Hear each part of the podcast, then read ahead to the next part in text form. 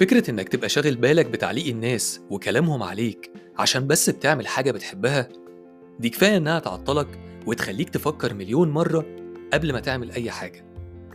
وهنا يجي السؤال هو في كتالوج ممكن أمشي عليه عشان أعرف أرضي الناس وفي نفس الوقت أعمل الحاجة اللي بحبها؟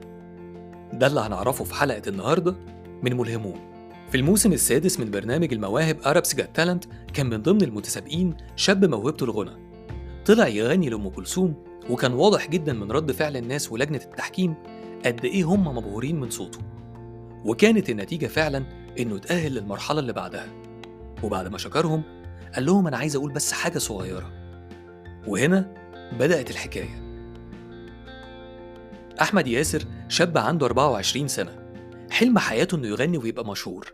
وعشان كده قدم في أرب سجات تالنت من حوالي 8 سنين. وكانت النتيجة إنه اترفض. لأنه لسه ما كانش اتعلم الغنى. ولأن النجاح مش بسهولة رجع بلده تاني واشتغل على نفسه شوية وقدم في نفس البرنامج السنة اللي بعدها. النتيجة كانت إنه برضه اترفض.